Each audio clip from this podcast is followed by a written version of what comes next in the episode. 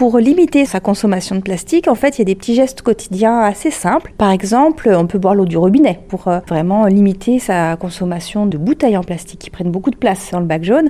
On peut aussi revenir euh, à une consommation euh, en vrac pour tout ce qui est pâtes, riz, les légumineuses. On peut aussi, pour limiter les emballages, bah, faire ses gâteaux soi-même. Des cookies maison, eh bien, c'est une barquette en plastique en moins, un film plastique en moins et du carton en moins. C'est revenir au faire soi-même quelque part, mais bon et sain et économique. L'emballage, oui, on peut avoir de l'emballage en plastique, mais on peut avoir de l'emballage en verre. On revient sur la bouteille en verre. Alors, il faudrait peut-être remettre au goût du jour euh, le réemploi du verre avec la consigne. On ramène ces emballages euh, en verre, mais on peut aussi essayer de redéfinir euh, la notion d'emballage. Et là aussi, je reviens avec le vrac. C'est des astuces. On a beaucoup de lingettes avec des matériaux plastiques à l'intérieur. On peut utiliser une éponge, un torchon. C'est des petits réflexes à réapprendre, à se réapproprier pour limiter le plastique dans nos vies.